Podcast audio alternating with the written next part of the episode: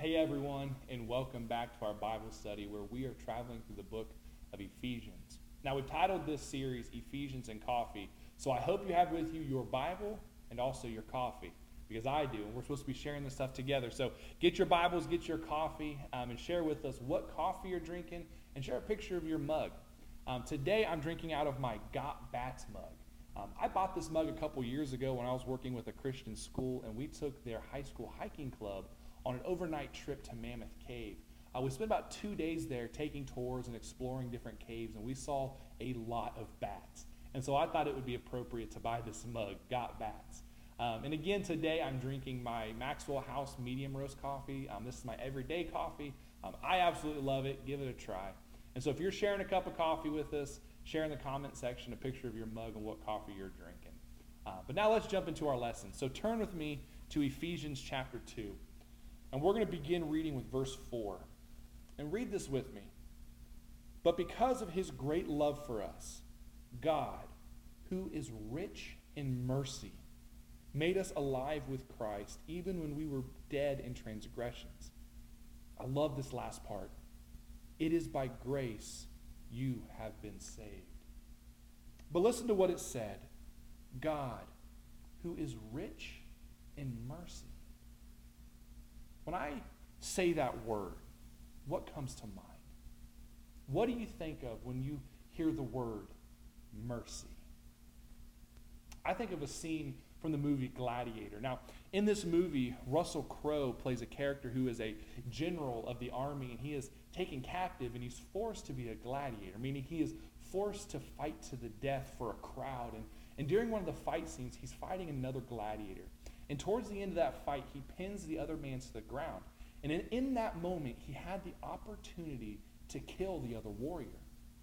However, Russell Crowe's character, when he's looking down on that man, he doesn't kill him. Instead, he lays down his sword and he spares the man's life. And the crowd begins to chant, merciful. You see, mercy by definition is compassion or forgiveness shown towards someone who it is, it, it is in with one's power to punish or harm them. Mercy.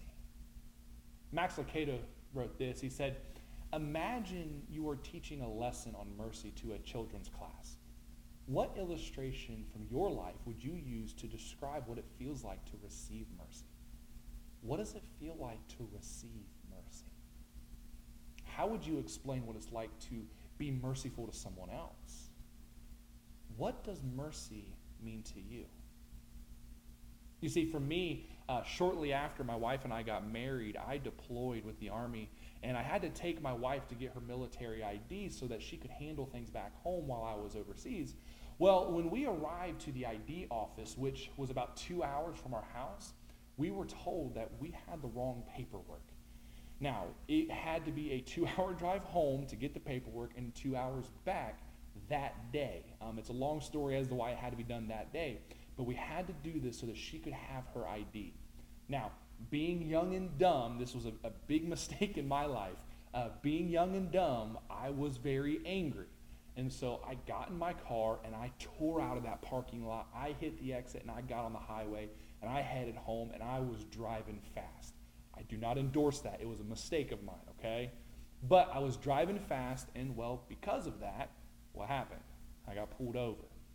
Well, when the cop pulled me over, uh, she looked at me and goes, Where are you going and why are you going so fast? So I explained to the officer the situation. I said, Hey, you know, I'm in the military, I'm deploying, I got my wife's ID. And I explained this whole thing to her. And she looked at me. Now, she didn't look at me kindly. She was very upset with me. But she looked at me and said, Sir, I'll let you off with a warning, but you have to let your wife drive from here. And so the officer let me off, but she had the right to punish me, right? I had no reason to, to get off. I, I should have been punished. But she showed me mercy. How about you? Have you ever been shown mercy before? What does it mean to you to have mercy shown to you? Here's what I want you to do take a couple of minutes and share together what mercy means to you.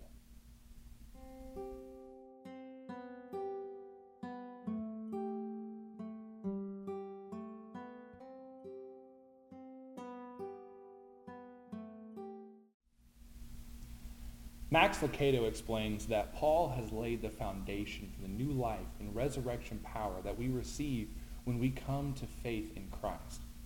In this section, he turns to discussing the actual transformation that takes place when we make this decision.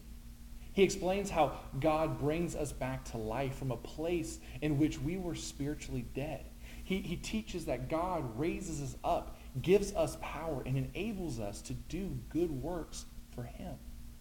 You see, in this, Paul distills the relationship between our faith in Christ, God's grace to us, and the actions that should then flow out of our salvation. You see, due to sin, due to our choice of leaving God, we were destined for death. Max Lucado wrote it this way We are incarcerated by our past, our low road choices, and our high minded pride. We have been found guilty. We sit on the floor of the dusty cell, awaiting the final moment. Our executioner's footsteps echo against the walls, head between knees. We don't look up as he opens the door. We don't lift our eyes as he begins to speak. We know what he's going to say. Time to pay for your sins. But in that moment, we hear something else. You're free to go. They took Jesus instead of you. And then Max Lucado continues to write and says, the door swings open. The guard barks, get out. And we find ourselves in the light of the morning sun, shackles gone and our crimes pardoned, wondering what just happened. Well, church, I'll tell you what happened. God's grace and mercy. Amen.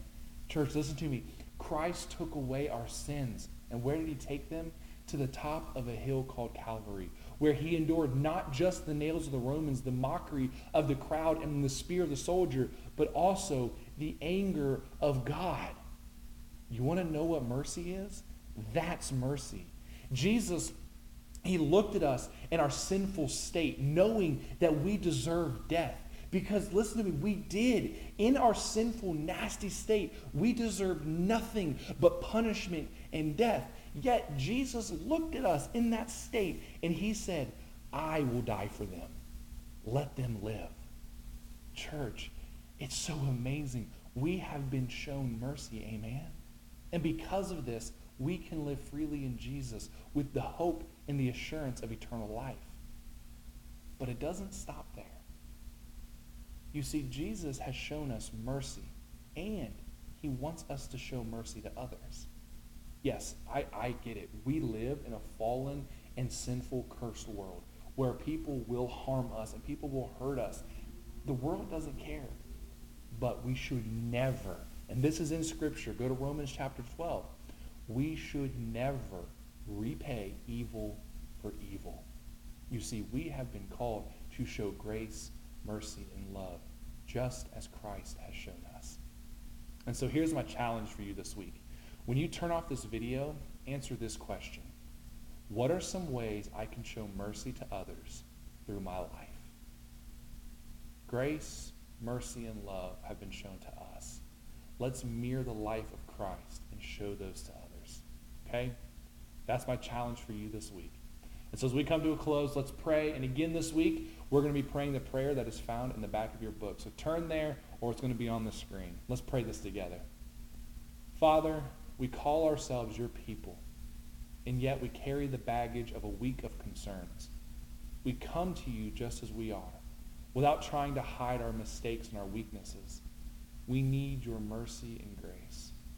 Lord, mend us and make us better than we could be alone. Amen. Friends and family, I love you all. I hope you have a great week, and I hope to see you on Sunday. God bless.